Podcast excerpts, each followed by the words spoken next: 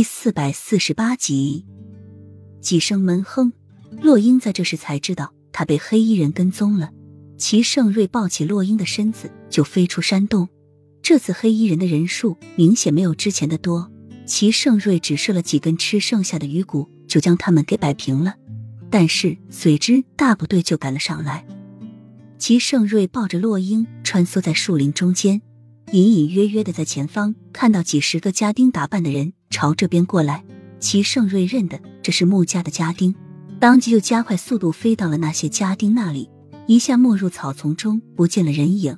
黑衣人和穆家的家丁相撞，自然会是一场打斗。齐盛瑞带着洛英弯着身体，利用草丛的掩盖逃了出来。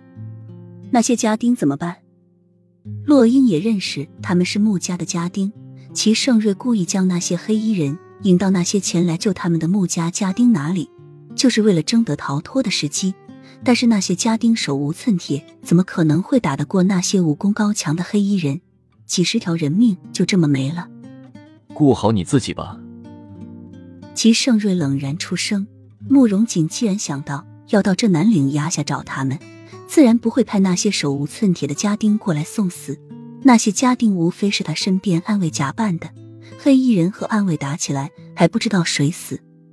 听说皇上身体抱恙，一连几日都没有上朝，可是却突然传出皇上出宫被遇刺的事情。大臣前去求见证实，但是宫中的人却坚称皇上身染重病，不宜面见各位大臣。而皇后娘娘又去了道观为肚中的龙种祈福，根本还不知道这件事情。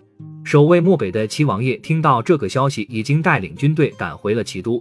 也不知道这皇上到底是生病了还是遇刺了。哎，一路中，齐盛瑞和洛英都听到这些谣言，或真或假，很多人都在讨论。齐盛瑞的面色阴沉的没有变化，用帽檐遮着自己的脸部，不让人看见他的真面容。洛英走在齐盛瑞的旁边，则是一脸的焦急和担忧。齐王爷回齐都了，那么其他的王爷听到消息，自然会回来。一旦皇上被刺的事情被证实，那么那些王爷还有皇太后肯定不会管皇上的生死，直接另立储君。